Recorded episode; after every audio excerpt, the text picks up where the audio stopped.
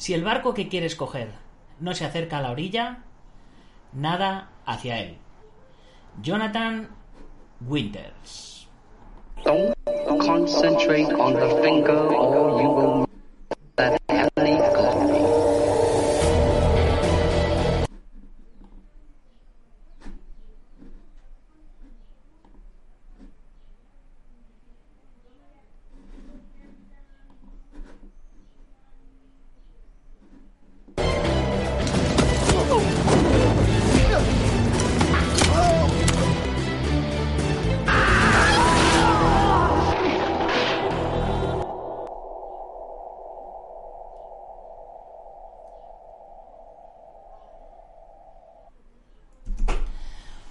Buenos días, buenas tardes o buenas noches, dependiendo de dónde nos estés viendo u oyendo. Soy Nacho Serapio, fundador de Dragon.es y te doy la bienvenida a una nueva edición de Dragon Magazine, tu programa de artes marciales y deportes de contacto.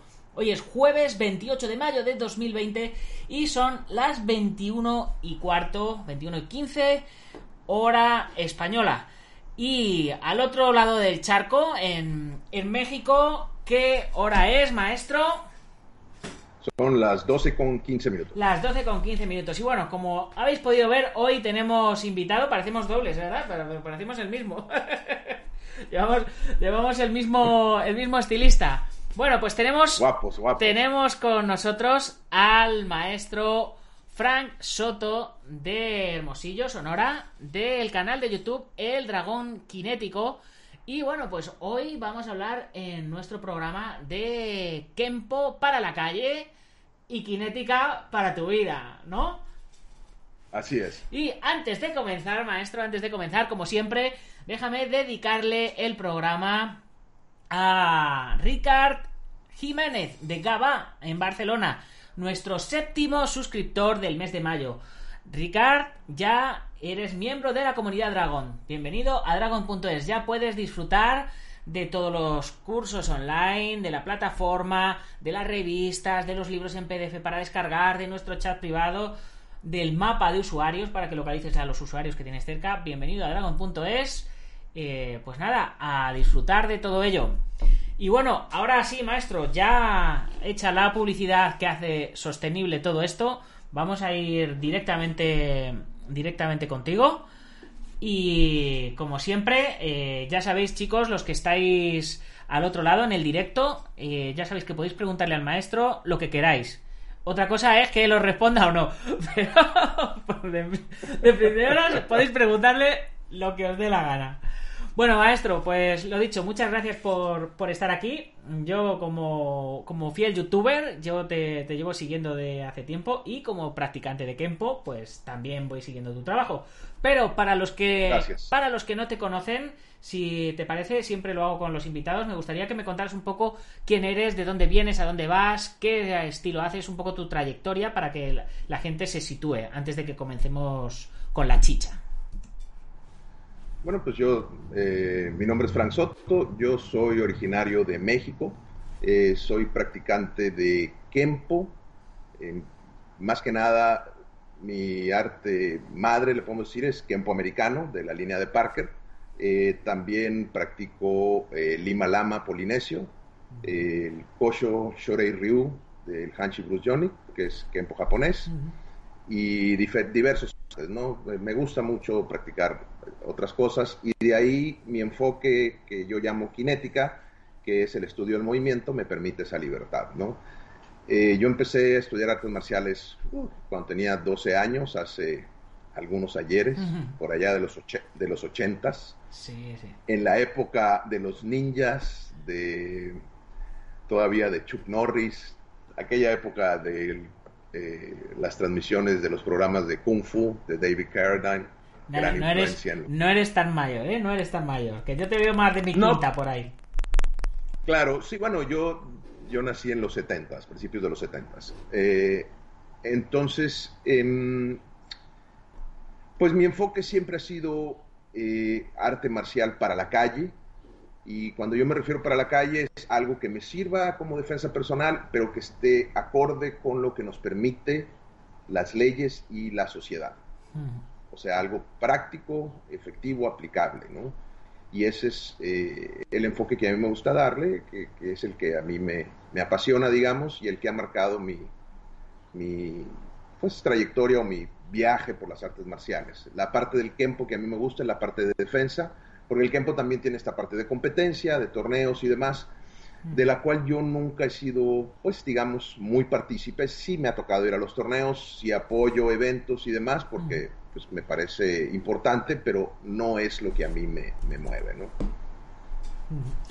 Muy bien, pues eh, con, con, esta introducción, si te parece, vamos a ir empezando ya a ir, a ir profundizando. Eh, Adelante. Kempo para la calle. Sí.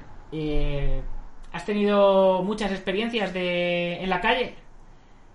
Me consta, me consta Bueno. que México es, es un sitio duro y, y siempre suele haber muchos, muchos conflictos, ¿no? Sí, bueno, aquí yo no fui un chico peleonero en la escuela y aún así, cuando menos una o dos veces en cada año escolar me tenía que pelear. Entonces, y no era yo, digo, los peleoneros se peleaban casi todos los Sí. días, pero eh, aquí donde, aquí en Hermosillo la gente es brava, bravucona, peleonera, gritones. Entonces, si no te sabes defender, eh, no te va bien. Sobre todo en la escuela, en las épocas que a mí me tocaron, pues la gente era eh, bastante dada a los golpes, ¿no? Y de hecho eso fue lo que a mi padre eh, lo motivó y me llevó a... Él, él fue el quien me llevó a empezar a entrenar a la edad de 12 años a una escuela de karate para que no fuera yo víctima de los bullings, Ujú. aunque en aquella época no se le decía bullies, eh, eh, y empecé a entrenar artes marciales, ¿no? Este, y sí me ha tocado ver muchas cosas en la calle y además desde muy joven he tenido cercanía con la policía. Entonces, eh, La en, el sentido, en el sentido bueno o en el malo. de las dos. Ahora ya en el sentido bueno. Eh, pero este, esa cercanía te hace tener una visión muy distinta de la violencia y de la realidad de las calles, Sí. porque hay muchas personas que no tienen, gracias a Dios, no tienen este tipo de experiencias o no tienen eh, eh, este enfoque, pero yo considero que es necesario para todos saber defenderse y sobre todo saber prever y predecir situaciones que te puedan pasar en la calle, ¿no? que es parte de lo que enseño. Muy bien, pues em, vamos, vamos a ir eh, parte, parte por parte. Eh, primero, tu, tu, conflicto más, más cañero, más, más potente que más te haya marcado en la calle. Eh, ¿Qué fue lo que sucedió que te marcó la vida? Y eh, si tuviste que, utilizar el tiempo, porque a lo mejor lo que te marcó la vida fue que viste cómo mataban a alguien delante de ti y ahí no, no puedes hacer nada, ¿no? Eh, ¿qué, es lo que, lo que has visto de la realidad de la calle que, que marcó tu trayectoria en el Kempo? Bueno, eh, sí he estado expuesto a muchas situaciones, me ha tocado que me saquen arma de fuego, que me saquen cuchillos, etcétera. Pero el evento que más me marcó fue por allá del 95. Yo trabajaba como jefe de seguridad en un bar, en un antro. Eh, y llegó un tipo que había sido empleado de ese antro y quería entrar a todos tiros al antro. Venía mal vestido, venía drogado, venía en estado de ebriedad, ¿no? Pues venía cruzado, como decimos acá, ¿no? Eh, y se puso muy pesado y se quería meter por la puerta de atrás, por la puerta de acceso a los empleados, porque él había sido empleado. Entonces tuve que salir y frenarlo y terminé agarrándome a golpes con él. Yo estaba muy joven y en aquel entonces yo era cinturón púrpura, cinturón morado en, en Kempo. Iba empezando en Kempo. Ya tenía tiempo en artes marciales, pero en Kempo iba iniciando, tenía poco. Y me peleé con este tipo. Yo traía un tolete que saqué del auto, un tipo PR24. Ujú. Le di de toletazos, lo aventé al piso, lo estrellé contra una reja y terminé yo arriba del cofre de un auto, con él encima de mí, él todo lleno de sangre, me rompió la camisa, ¿no? a mí no me hizo nada, pero terminé sin aire, ¿no? muy cansado, agotado, abrazándolo. Y hasta que ya les dije a los, a los, a los otros de seguridad, bueno, ya quítenmelo, se acabó el show, ¿no? eh, porque estaban todos los empleados ahí, obviamente, ¿verdad? Eh, entonces, eh, al día siguiente recuerdo, ese día fue cuando yo dejé de fumar, ya no volví a fumar nunca más. Eh, eh, le bajé mucho al alcohol, al- a la vuelta de unos años dejé de tomar también, y ahí fue cuando tomé la decisión de buscar un mejor instructor, y a la vuelta de tres meses estaba yo en la escuela de Pasadena con el maestro Larry, ya en el 96, por eso me acuerdo los años, entrenando con él y aprendiendo un Kempo más contundente, más cercano a lo que yo quería. con Larry Tatum. Así es, él fue mi instructor de Kempo, el que me formó a mí. Me encanta, me encanta cómo, cómo trabaja Larry. Vamos a, vamos a ver aquí que nos, que nos van comentando la gente. Anarchy Rider, vamos. Alberto Hidalgo, mejor programa de artes marciales, muchas gracias. Aitor Carrión, buenas noches. José Daniel Tavares, presidente de la Federación Colombiana de Kempo, que le tenemos aquí en España. Saluda, buenas noches. Chingo de Mecos, ¿cómo estás? Eh, Tremendo Marín, también mi bro me nos manda saludos, también le tenemos aquí. Están, están los dos juntos, de hecho acabo de estar con ellos. Hemos estado pegándonos un chapuzón en la piscina, mi primer baño, chicos. Me veréis hoy más limpito que de costumbre, es- hoy tocaba. y bueno, Kao Combat, el maestro Sandy Cabrera desde Miami, pregunta, hola maestro, un saludo. Mi pregunta para el maestro es si pudiera decirme por qué la terminología de kinético. Bueno, cuando me refiero a cinética, me refiero a movimiento. Cinético, cinético. Cinética es como un. Se oye más bonito con la K, es un anglicismo. Kinetics, viene de la palabra kinetics. Y cinética se refiere a. eh, fue la palabra más genérica que yo pude encontrar para referirme al estudio del movimiento, porque yo no quería generar otro sistema marcial al principio y ni ahorita, pues. La idea era nada más darle nombre al concepto que se estaba promoviendo. Sí, eh. De ahí la palabra. Muy bien. Eh, Chingo de Mecos eh, nos pregunta que, qué diferencias y qué similitudes encontrarías desde tu punto de vista entre el Kempo y el Kung Fu Shaolin. Bueno, el Kempo de Parker tiene mucha influencia de las artes chinas, en específico del Honggar, Moggar y de Silum Kung Fu, porque tuvo influencia del gran maestro Ar Wong, que fue uno de los grandes, que fue el primer maestro en Los Ángeles que empezó a enseñarle las artes chinas a los no chinos. ¿ok?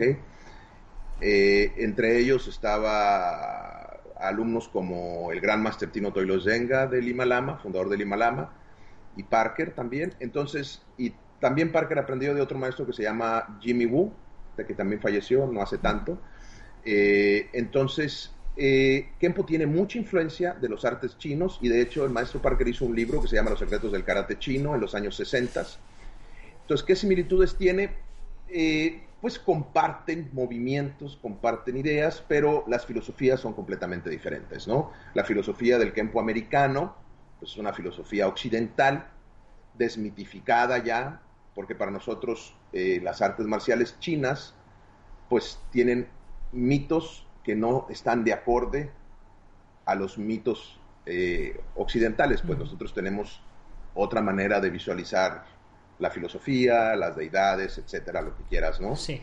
Y Parker desmitifica y occidentaliza las artes y esa es la gran diferencia. Es el primero en hacer esto, ¿no?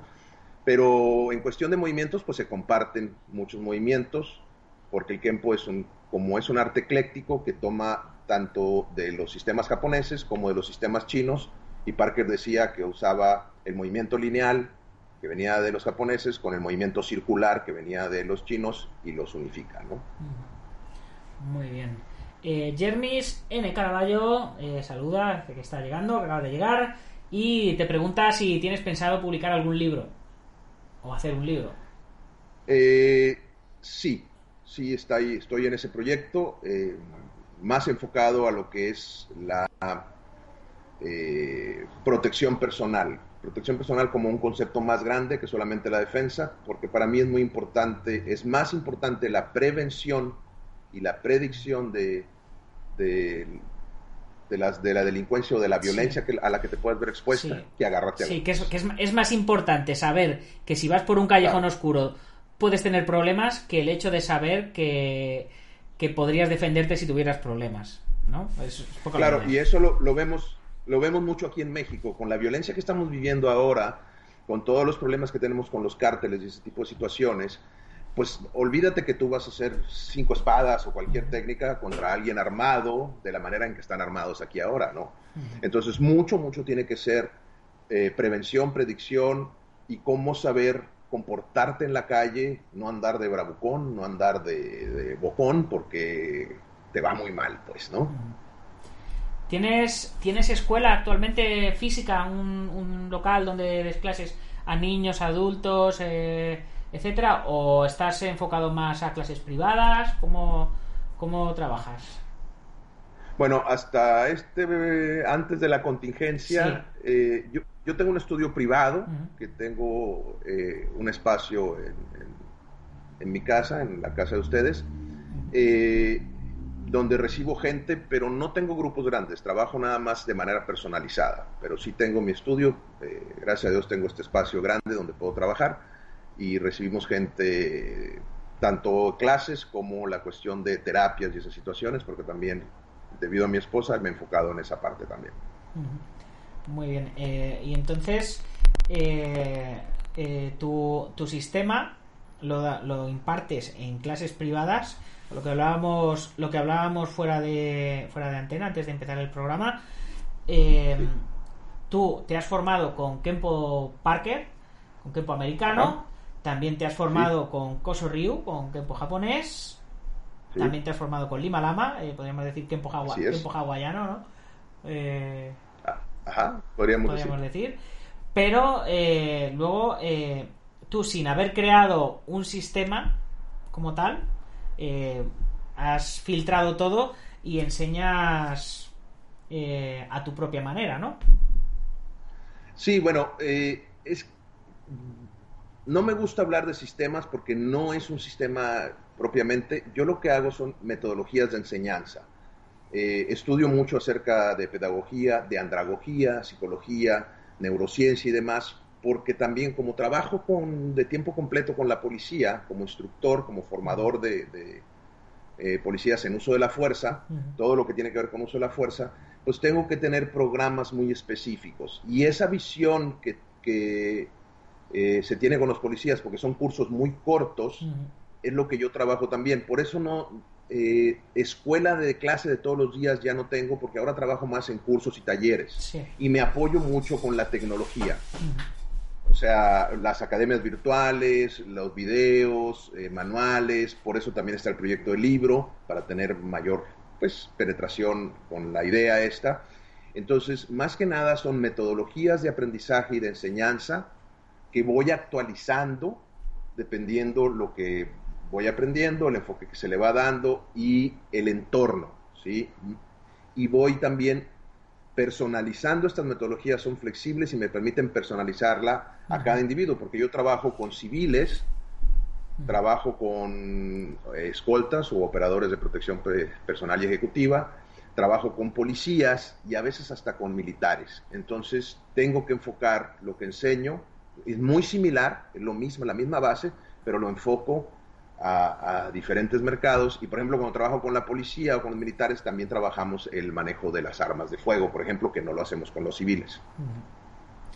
Como, como, como decimos aquí, el mismo perro con distinto collar, adaptado a cada, a cada tipo específico de, de, de, cliente.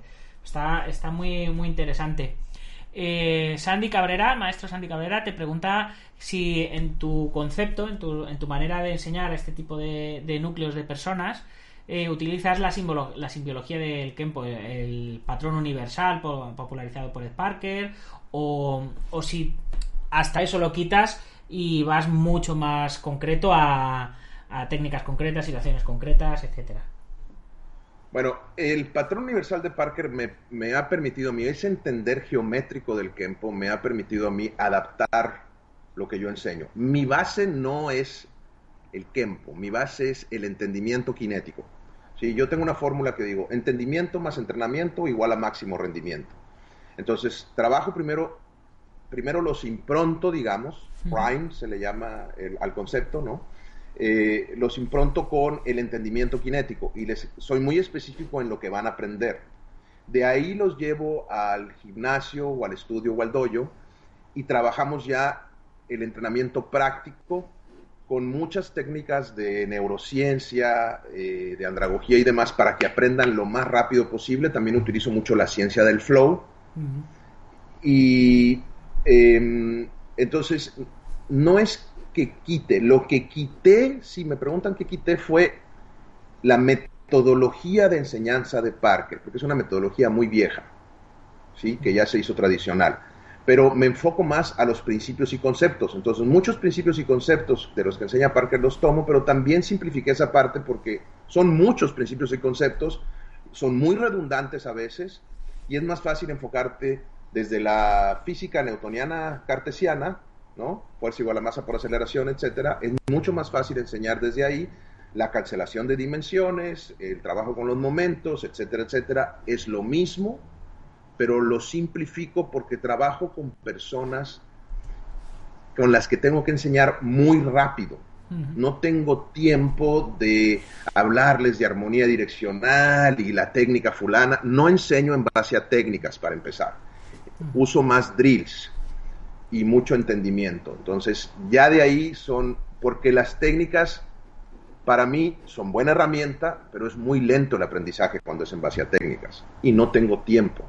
Sí, necesito que aprendan en días, en horas, en semanas. Sí, de hecho te, de hecho te iba a preguntar qué, opinabas de, la puesta en práctica de, toda, esta eh, toda esta serie de técnicas tan complejas que tiene el Kempo, porque que desde mi punto de vista no se pueden utilizar tal como las has aprendido en la calle, sino que hay que, a lo mejor utilizas un movimiento de una, un ángulo de otra, un principio de otra, ¿no? Pues que, que eso que al final las técnicas no son técnicas, son drills en sí mismo. Nunca te va a salir una técnica tal como te la enseñaron. Y el que crea, y el que crea que le va a salir así, se va a llevar un chasco cuando se, cuando se lleve la primera hostia, ¿no?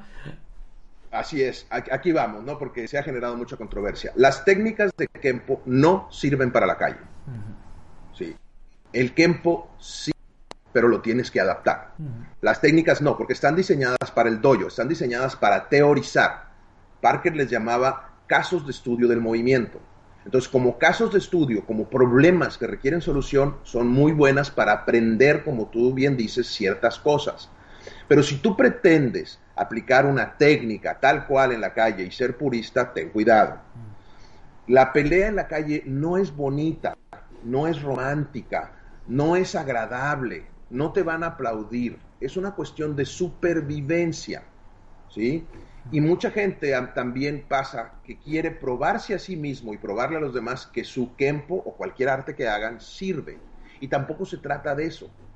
¿sí? Entonces, esos son el tipo de cosas que yo siempre les digo. Ahora, eh, ¿qué es lo que sí sirve del kempo?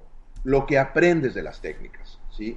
Que aprendes, por ejemplo, a encontrarte con la acción, a cancelar dimensiones, a moverte con, entre el timing de la otra persona para romper su timing. Eh, a plantarte, a moverte, a mantener equilibrio, a encontrar los blancos adecuados, el ángulo adecuado y el arma adecuada para la situación que se da. ¿sí? Entonces, como, como herramienta de enseñanza está bien, pero si tú te basas en técnicas, técnicas, técnicas y te conviertes acá lo que nosotros le decimos tecniquero o, ¿sí? o eres un colector, coleccionista de técnicas, ya perdiste el enfoque de la calle pero si solamente estás aprendiendo Kempo para ti, para empoderarte, para encontrarte, para generar confianza, está bien. Pero si lo quieres llevar a la calle, necesitas definitivamente adaptarlo. Y esto no es algo que yo haya descubierto solo.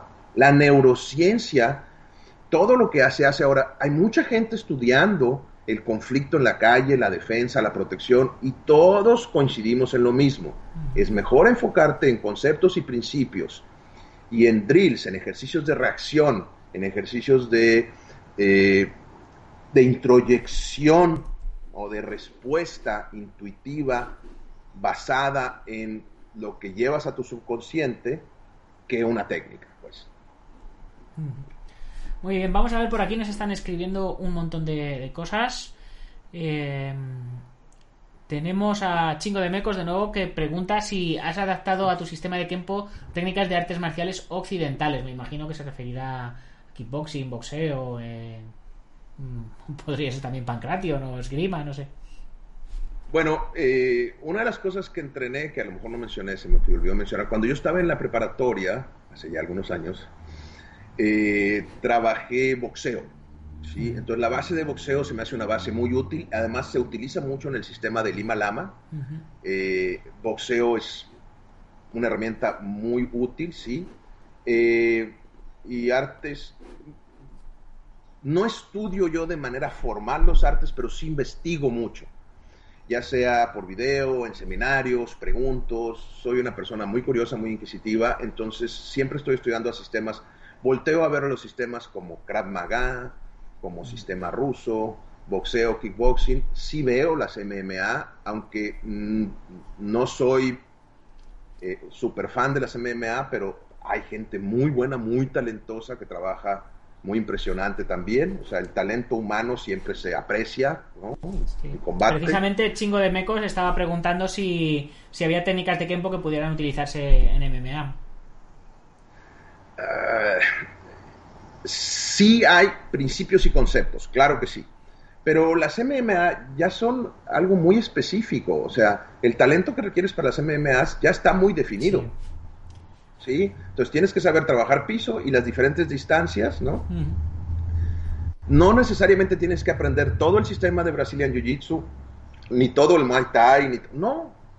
Ya hay escuelas muy especializadas, muy buenas que generan ese tipo de peleadores, porque ya se convirtió en una modalidad de pelea, que va más allá que cualquier estilo o sistema marcial. Muy bien, vamos a ver qué más preguntitas tenemos por aquí.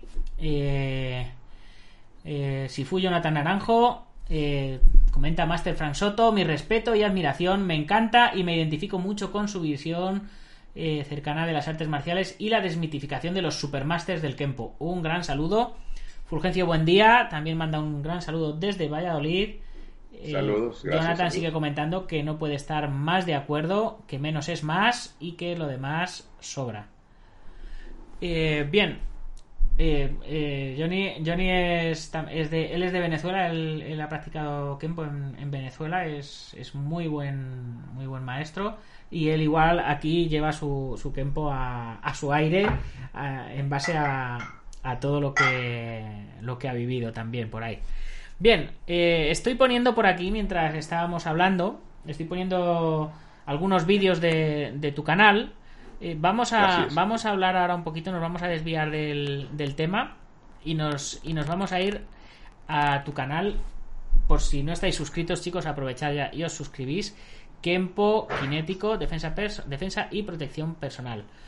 Eh, eh, bueno, tutoriales del dragón kinético. Ya, ya más o menos, si habéis estado atendiendo la entrevista, pues ya os podéis imaginar un poco eh, cómo, va, cómo va esto. ¿Cómo surge el, proyecto de- del canal de YouTube? ¿Qué te ha aportado YouTube? ¿Por qué empezaste a subir vídeos a YouTube? ¿Y qué te ha, y qué te ha, qué ha- qué te ha- y qué te ha aportado YouTube a tu, a tu formación? Y a, y a- bueno, y a tu pro- y a tu promoción también, y a todo, claro. Claro, claro. Eh, para mí los videos son una herramienta sumamente valiosa, porque cuando yo estaba aprendiendo del maestro Larry Tatum, por allá en los noventas, yo vivía aquí en Hermosillo y viajaba cada que podía, cada tres meses más o menos, a Los Ángeles, a Pasadena, y ya después me quedé a vivir ahí un año. Pero los primeros ah, un año y medio o dos años de formación, iba y regresaba y veía todo en video, ¿sí? Y el video me ayudó mucho a mí para avanzar. Entonces yo creo mucho en esta herramienta. Entonces cuando nace YouTube, yo fui de los primeros youtubers que tuvo en aquel entonces éxito, tenía como 800 o 1000 suscriptores en mi canal, que cuando empezaban eran, wow, ¿no? Ahora son millones. Entonces, eh, me sirvió para promocionar Kempo, promocionar mi visión del arte y también para compartir un poquito esta idea de no te vayas tanto con la fantasía marcial, no te enamores tanto de tu leyenda que después te pegues un estrellón. Disfruta, está bien la imaginación porque te inspira, está bien compararte con, con la gente buena, pero si entiendes la calle, te puedes evitar muchos dolores de cabeza y problemas, ¿verdad? Entonces, eh, me ha servido mucho para promoverme, me ha generado mucha penetración en el mercado. eh, y además la promoción de los videos que yo hago, de los programas en video y demás, me ayuda mucho. YouTube creo que es la herramienta que más me ha ayudado, seguida por Facebook. Son las dos plataformas. Pero definitivamente YouTube es la plataforma que más me ha dado. Y además de repente me dicen, ah, mira, yo te conozco, que sales en YouTube y no sé qué. O sea, sí genera una penetración interesante, ¿no? Y ayuda mucho para cuando vas con las personas a dar seminarios y demás, la persona ya siente que te conoce, ¿no? Sí. Eh, y, yo lo utilicé como una extensión porque a principios de los 2000, entre el 2000 y 2010, yo salía mucho en televisión, en televisión internacional de acá de México, en Televisa. Entonces la gente me ubicaba por la televisión y luego me veía en YouTube y eso me, permitía seguir. Y como YouTube es más interactivo, me permitía conectar con la gente, ¿no? Es más que nada. Sí, sí. Eh, de hecho, eh, eh, estaba viendo ahora en, el canal que tienes unos 12.000 y pico suscriptores. Sí. Que son suscriptores de Kempo. O sea, porque el, el canal lo dice claramente: Kempo kinético. Y, y 12.000 personas, 12.000 seguidores de Kempo son, son muchos, porque realmente es, es un nicho pequeño, no es no es un canal genérico de, artes marciales o de, o de MMA o etcétera, ¿no? Con lo cual, Así es. a mí me parece que es, que es, un, es un conocimiento, o sea, es una difusión brutal.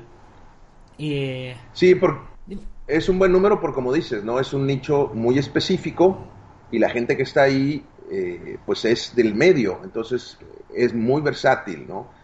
Y, qué me ha servido? Por ejemplo, los programas que yo que promuevo antes eran físicos, los dábamos en un carpetón, ¿no? Y DVDs.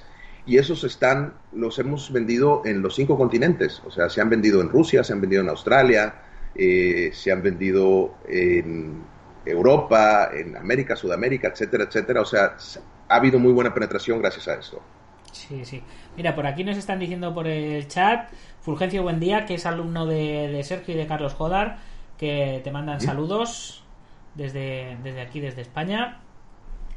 Gracias. Muy bien. Eh, saludos. Hemos, pasado ahora de, de tu canal de YouTube. Nos vamos a, a tu página web.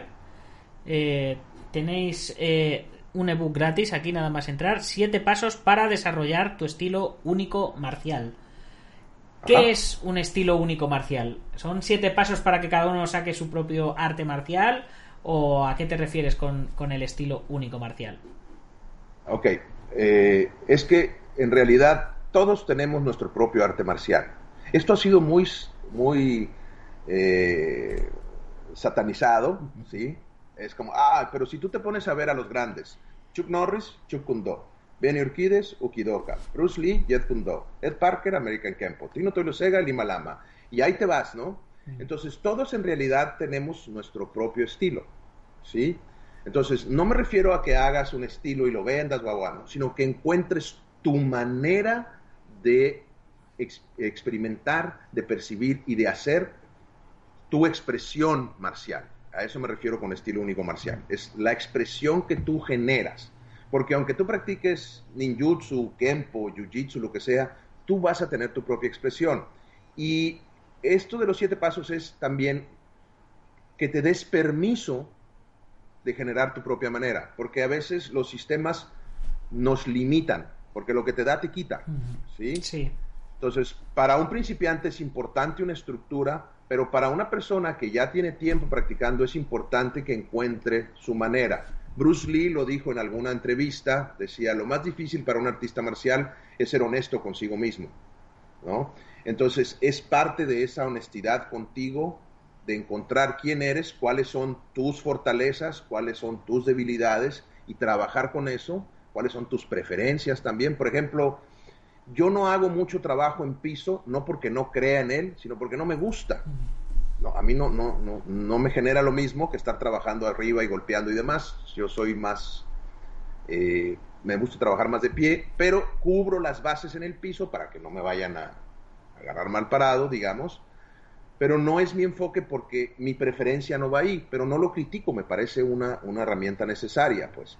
Y es parte de eso, esa expresión o ese estilo único marcial, de eso se trata. Algo así, algo así me imaginaba, lo estuvimos comentando también hace, hace unos días eh, con otro con otro invitado, eh, precisamente eso, que, que el arte marcial, aparte de ser marcial, ha de ser arte. Y como arte, solo hay un Goya, solo hay un Dalí, solo hay un Van Gogh, en música solo hay un Beethoven, un Mozart, etcétera. Y claro, al principio todos empiezan aprendiendo pues a pintar, ¿no? Con las formas geométricas, a, aprenden a dar los colores, etcétera. Pero al final, una vez que ya has aprendido las herramientas, cada uno tiene que aprender a, a expresarse de manera de manera personal, ¿no? De manera individual. Claro, y, y esa es la cinética. La cinética te enseña esa, esa base, esa figura geométrica, esa parte, sin, el, sin la influencia del estilo. Además, yo eh, tengo el espíritu de Parker en la cuestión de rebelde y desencajado. Esa es la parte que más y la parte del el estudio científico del movimiento, ¿sí? Yo estudié ingeniería, entonces mi visión del arte es más a través de la física, de las matemáticas, de la geometría, etcétera, y, y de la ciencia, digamos, ¿en qué aspecto? A mí no me gusta que me vendan, como dicen, espejitos para los mexicanos, decían acá. Eh, no me gusta que me digan qué es lo que tengo que hacer. Y de hecho, si me dicen, tienes que hacer esto o no puedes hacer esto, al día siguiente ya lo hice. Si no me digas qué es lo que no puedo hacer, porque es exactamente lo que voy a hacer. ¿no? Y además te voy a demostrar que sí se puede hacer, ¿no? Y luego te voy a hacer, eh, lo hice, ¿sí? O sea, no me limites, Sí. ¿sí? Entonces, ese espíritu yo, y no es por retar a nadie, ¿sí? Porque yo no lo hago por molestar a otros, lo hago por crecer yo y que crezca la gente que se acerca a mí, por empoderarlos, ¿sí? No estoy pensando en nadie más y se lo voy a dar, no. Pero si me dices, no puedes hacer, ah, ¿cómo que no? ¿Sí? Entonces, eh, esa parte de arte, esa parte de creatividad que mencionas es muy importante y que te des permiso, porque hay muchos candados de control todavía en las maneras en que enseñamos, en todos los niveles y en todas las cosas, no solamente en el arte marcial. Y entonces, para mí los mecanismos de control, ya entenderás que tampoco sigo una religión. ¿verdad? Obviamente. Si creo en un poder superior, creo en una fuerza universal, pero no me digas qué, qué religión, Eres, porque eres Jedi, tú eres Jedi como yo. eh, eh, eh, sí, el uso de la fuerza, ¿no? Entonces, reglas, no. Para mí, las reglas se hicieron para romperse. Sí. Para eso son las reglas. Pero romperse de manera consciente, no a lo tonto. ¿sí? No por arrebato, sino entender qué es lo que te están queriendo regular y bríncalo. Y básate mejor en leyes y principios. Entiende, entre más conoces las leyes, más libertades tienes. Tienes más campo de acción, no menos. ¿Sí? Entre más te apegas, porque una ley te permite sobrellevar otra ley o anularla en cierto momento, ¿no? Y ahí vas, pum, pum, pum. Eh, eh, por ejemplo, un, un abogado, un licenciado en Derecho, tiene muchas más libertades o más campo de acción que una persona que es ignorante de la ley. ¿Sí me explico? Claro, porque sabe las reglas del juego y sabe cómo jugarlo, claro. Eh, exacto, y sabe cómo doblar esas reglas, cómo romperlas, y a eso es a lo que... Entonces, cuando a mí me dicen las reglas de... Ay, ya, ya, ya tenemos problemas tú y yo, Mm. ¿sí? Ok, dime la regla para romperla de una vez, ¿sí? Claro, con un principio o un concepto, ¿sí? No por berrinche. Y es lo que a veces se malentiende, pues. No soy una persona de berrinches, pero sí soy a veces de arrebatos. No me gusta que me digan si puedes o no puedes. Y eso ha marcado mucho. Entonces yo no le digo al alumno lo que puede y lo que no puede hacer. Yo le comparto el entendimiento, lo hago responsable, digamos, o es lo que le pido, mira, responde por tus actos, ¿sí? Y date, ¿ok? Si, si Parker levantara la cabeza, eh, ¿qué crees que, que preferiría? Eh, ¿Que la gente hubiese evolucionado por su propia cuenta y riesgo o que siguieran todos unidos y haciendo su propio estilo? Y por otro lado, eh, ¿cómo crees que sería hoy el Kempo de Parker si Parker siguiera vivo? Bueno, Parker era un tipo extremadamente inteligente, ¿sí? Desde mi punto de vista. Entonces yo creo que la lógica le dictaminaría aceptar a ambos lados de la moneda. O sea, él diría, ok, continuamos trabajando con los tradicionalistas y con los progresistas, porque en realidad eso él ya lo hacía, ¿sí? Y de hecho el que me compartió mucho de esto fue Ed Parker Jr., ¿sí? Él me explicó mucho de qué es lo que hacía su papá, porque él le tocaba ver. Él decía, sí, eh, los alumnos de él sabían de mí y él les platicaba, pero cuando él cerraba la puerta de su casa y los alumnos quedaban fuera, dentro de casa quedábamos nosotros y escuchábamos la otra parte, decía, ¿no? Entonces, eh, yo creo que Parker seguiría evolucionando definitivamente, ¿no? Porque además creo que era un tipo altamente competitivo. O sea, no le hubiera gustado que llegaran los grapplers y le quitaran, le comieran el mandado, ¿no? entonces de alguna manera hubiera adaptado algo ahí, ¿sí? Pero también hubiera mantenido esa otra parte porque la mantuvo, ¿sí? La tradición la mantuvo. Y Edmond, eh, hijo, comentaba que su padre le dijo en muchas ocasiones que le dijo, yo hubiera, a mí me hubiera no haberle llamado Kempo al arte, me hubiera gustado haberle llamado pensamiento lógico y práctico, porque se aplica a todas las artes marciales. Y de ahí, de ese espíritu también nace la cinética, ¿sí? O sea, de una plataforma que se pueda aplicar a todas las artes marciales. Mm. Muy bien, vamos a ver qué, comentarios vamos, nos va escribiendo por aquí la gente, que hay un montón de ellos. A ver, eh, Sara de Llames nos saluda desde Alemania. Anarchy Rider, eh, totalmente de acuerdo que las MMA se han vuelto ya una modalidad. Juan Murillo nos saluda. Eh, el maestro Yumac desde Miami. Yumac Alonso, un tremendo maestro con un concepto súper bueno e interesante. Eh, Gracias. Chingo de Mecos eh, nos comenta qué armas se enseñan en tu sistema y qué otra arte marcial te gustaría entrenar y aprender distinta al Kempo. Bueno, ¿qué armas? Eh, las armas permitidas. Eh, armas no letales como el manejo de bastón, em, cualquier tipo de los bastones policiales, bastón expandible, el tipo Cali, el PR-24, todas esas. El cuchillo, pero mm, no me gusta enseñarlo mucho porque no es un arma que se justifique en la calle, solamente si estoy trabajando con algún militar, porque sí, para, para la guerra, pues sí. Eh, y las armas de fuego con las fuerzas policiales, que se les permite, también lo trabajamos. Eh, ¿Qué otro arte marcial? Muchos, ¿sí? Yo eh, me expongo y voy y estudio diferentes artes. Me gusta mucho Silat, se me hace muy interesante. ¿sí? ciertas cosas, no, no todo. Eh, a mí me gusta extraer de las artes marciales. Sistema ruso lo he explorado, Cali filipino, me gusta también ciertas cosas del judo y del jiu-jitsu. Brazilian Jiu-Jitsu también se me hace un excelente arte. Muay Thai, eh, es que soy fan de las artes marciales, pues todas me gustan. De, cosas no me gustan, cosas sí me gustan y voy tomando de todas, ¿no? No veo, lo que me da la cinética es que yo no veo estilos y sistemas veo movimiento. Y desde esa plataforma del movimiento no compito con ningún arte marcial.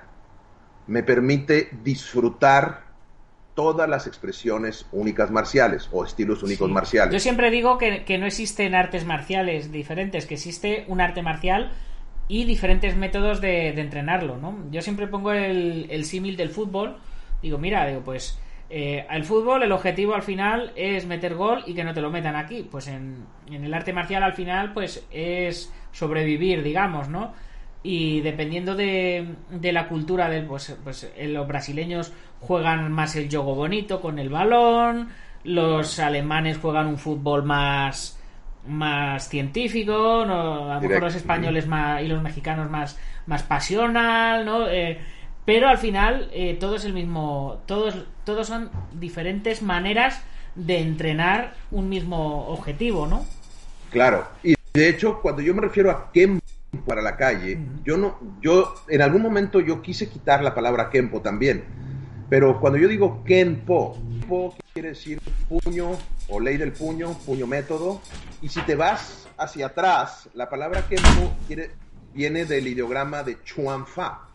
Chuan Fa antes se referían al método de método marcial, o sea, las artes marciales se les decía Chuan Fa. Entonces, cuando yo digo Kempo, me refiero a las artes marciales. Para mí el concepto incluye, como bien dices tú, todas las artes. Yo no lo veo, no soy, por eso no soy un defensor del Kempo como tal. Soy más bien un promotor de las artes marciales y disfruto todas las expresiones.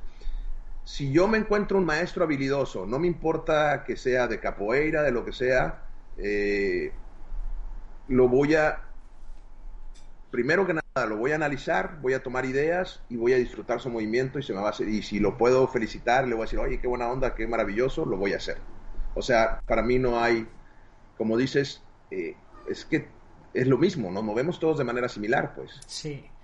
Bien, vamos a seguir aquí con las, con las preguntas que, que nos están haciendo. Espera, voy a dejar salir aquí al Neko. Que Qué bueno. ya, se, ya se acerca la hora de darle de, darle de cenar a- al gato y, y me, y me persigue, me persigue. Claro. Bien, eh, Yumak, no, Yumak no, Jermis, Jermis N. Caraballo nos comentaba, maestro, ¿cómo te hiciste maestro? ¿Quién te motivó y te llevó a viajar por el mundo enseñando? Te vi en dos seminarios, un abrazo. Anarchy Rider comenta, las reglas están para romperlas, bien dicho, pero con cabeza. Isidro González quisiera saludar al maestro Soto, seguro que se sorprenderá y aprovecho para pedirle su opinión sobre lo siguiente. Bueno, antes de, de- que nos des la opinión, primero, ¿quién- ¿cómo te hiciste maestro y quién te motivó? Pero primero que nada, saludos al buen Isidro y a todos por ahí, gracias. Eh, bueno, em, ¿cómo me hice maestro? Porque alguien me dijo que no podía enseñar. Así fue como empezó.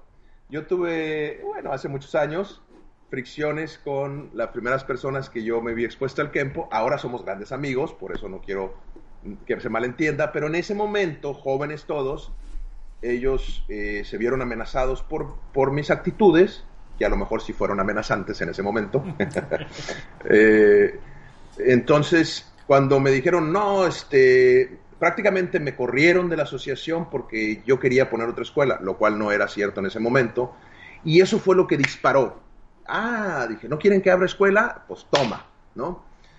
Entonces, eh, de ahí también me fui con el maestro Larry, el maestro Larry me apoyó, mm, me inspiró también él, con él fue con el que empecé a viajar a impartir seminarios eh, y me enseñó cómo dar seminarios. Yo aprendí mucho con él, no nada más cómo ser instructor en el dojo, sino cómo ser instructor seminarista internacional. Y todo eso me fue llevando, se fue dando. Eh, yo digo mucho que, híjola, yo digo, sí escogí esta profesión, pero no fue algo que se diera porque yo, lo estaba buscando, sino que eh, me fueron llevando, me fueron poniendo en el lugar donde tenía que estar. ¿Quién? No sé. Eh, como dije, soy creyente de una fuerza divina, entonces a lo mejor ese cosmos, ese cuanto, o como se le diga, me fue llevando, me fue llevando, me fue llevando, y he tenido la suerte de compartir con los grandes de las artes en las que he estado. O sea, soy, yo le llamo hermano y a mí me llama hermano Ed Parker Jr., somos hermanos de brothers from another mother, dirían los Sí. gringos, ¿no? También la familia Toilo Senga me considera parte de su familia, entonces soy parte de la familia de los Toilo Segas. El maestro, el Hanshi Bruce Johnny, también me considera parte de la familia de ellos, también me ha dado una acogida. Y así ha sido con toda la gente con la que he compartido, gracias a Dios, he generado una muy bonita amistad. Mi hermano también, Tim Bulot, que es con el que trabajo la parte policial, también kempoísta, tremendo. Eh, y con toda la gente he hecho buena amistad, ¿no? Por ejemplo, el buen Isidro González, que aunque hace muchos años que no lo veo, tuvimos una época de gran amistad también, eh, que, yo recuerdo y llevo en el corazón. Entonces, eh, eso es lo que me, ha, eh, me guía y me lleva, ¿no? Muy bien, vamos a seguir por aquí. Teníamos también, ahora ya sí, la, la, la pregunta que hacía Isidro sobre la incomodidad de una parte muy grande de la comunidad kempoísta que le incomoda de cierta forma a los maestros que impartimos que tenemos una visión del kempo distinta a los puristas y de la realidad que el kempo no está evolucionando hacia la realidad de la calle que hablaba anteriormente eh, como la progresión de tantos décimogrados. Bueno, eh, híjola.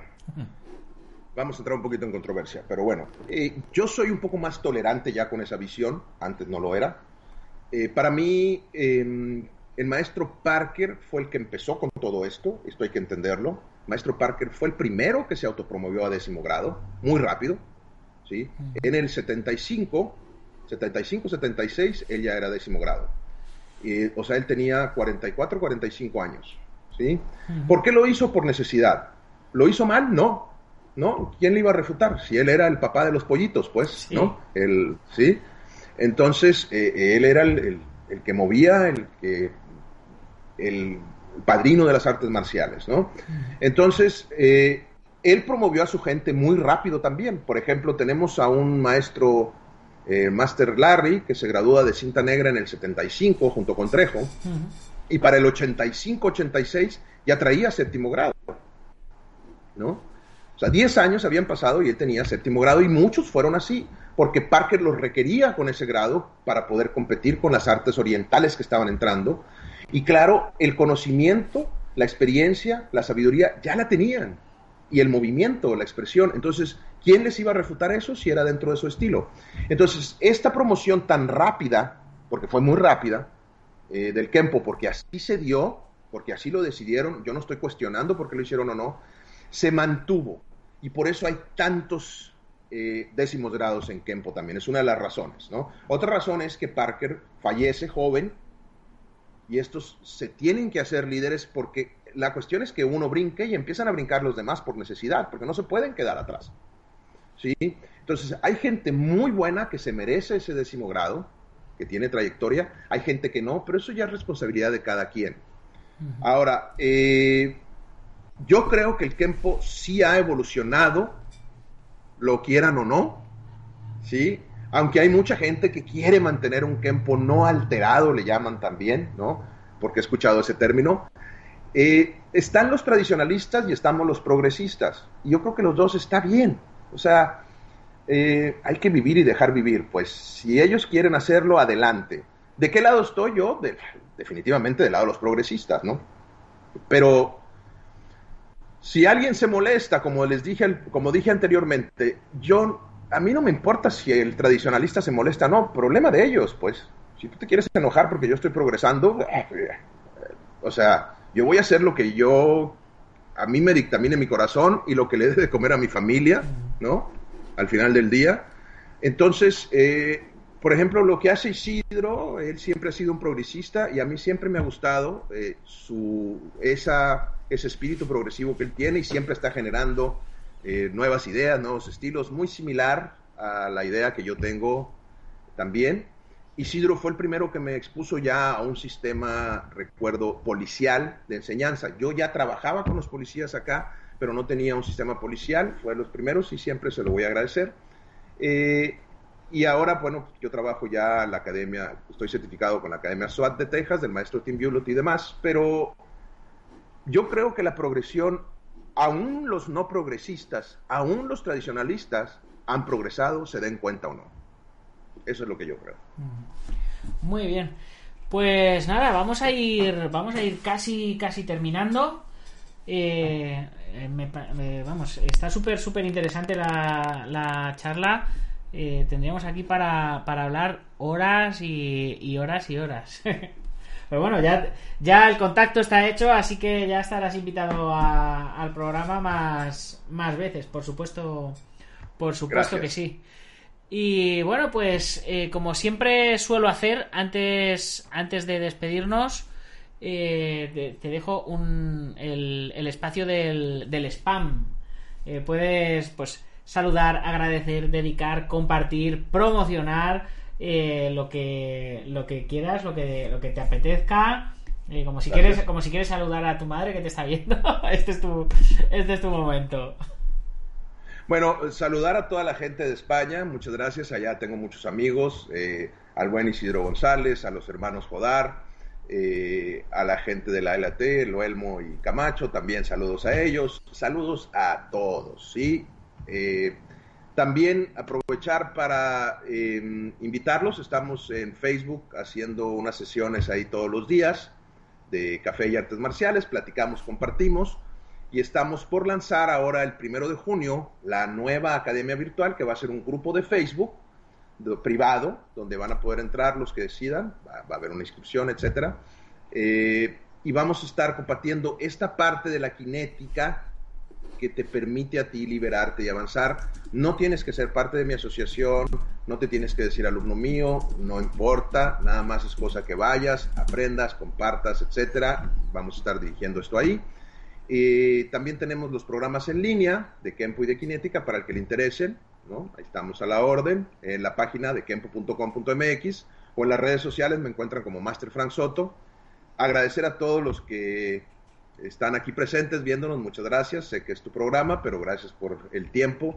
Y gracias a ti, Nacho, por haberme invitado. De verdad, este, de eso pide su limosna uno, que le den chance de hablar y opinar. Entonces, muchísimas gracias. Eh, qué bueno que, pues, eh, que tienes este espacio. Te felicito. Se ve que está súper bien armado. La verdad es que estoy impresionado de tu profesionalismo y de todo esto que tienes. Este, ya tomaré algunas ideas tuyas porque me encantó, ¿eh? Me alegro. De verdad. Me alegro, me Este, alegro. muchas gracias. Bueno, pues eh, nosotros aquí en España también tenemos revista en papel, te sacamos libros también, tenemos editorial de libros, así que eh, como estás comentando de tu libro, pues eh, que sepas que si quieres pues lo podemos sacar por aquí. Eh, si te apetece Vale. escribir algún artículo sobre cinética para la revista, está abierta para ti también. Bueno, lo que lo que tú quieras, sin, sin lugar a dudas.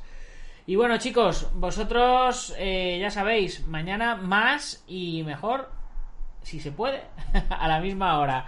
Eh, recordaros que en mi otro canal de YouTube, en el del Guerrero Interior, estoy sacando todos los capítulos de Operación Diamante, eh, todo ese, ese reto de los 100 días que hemos hecho el, el Sensei Marín y yo para ir a competir a Estados Unidos a los Diamond Nationals. Ya vamos por Colombia, nos quedan poquitos capítulos, ahora ya está lo más... Ya nos hemos entrenado, es como, como un culebrón, llevamos 73 episodios. Ya nos hemos entrenado, hemos bajado los kilos que había que bajar, hemos afinado las armas y ahora estamos ya en Colombia impartiendo unos seminarios y la semana que viene ya eh, la- vamos ya a, la- a los capítulos finales compitiendo allí en Estados Unidos. Está súper interesante y súper divertido, no os los perdáis. Y ya sabéis, suscribiros a este canal, suscribiros al Guerrero Interior, suscribiros al canal de El Dragón Kinético y compartir, suscribir, darle a like y compartir. Si os ha gustado el programa, pues ya sabéis, compartirlo con vuestros enemigos, no con vuestros amigos. Y si no os ha gustado, lo compartís con vuestros enemigos. Claro que que sí. se jodan. Pero siempre compartirlo. Bueno, maestro, pues muchas gracias por, por este ratito. He aprendido mucho y me ha encantado conocerte. Eh, me- me- tenía muy, muy buenas referencias de ti. Lo que había visto en YouTube me había gustado mucho, pero poder charlar contigo en persona ha superado todas las expectativas. Así que, maestro, un honor. Igualmente. Muchas gracias. A ti. Hasta mañana, guerreros. Gámbaro.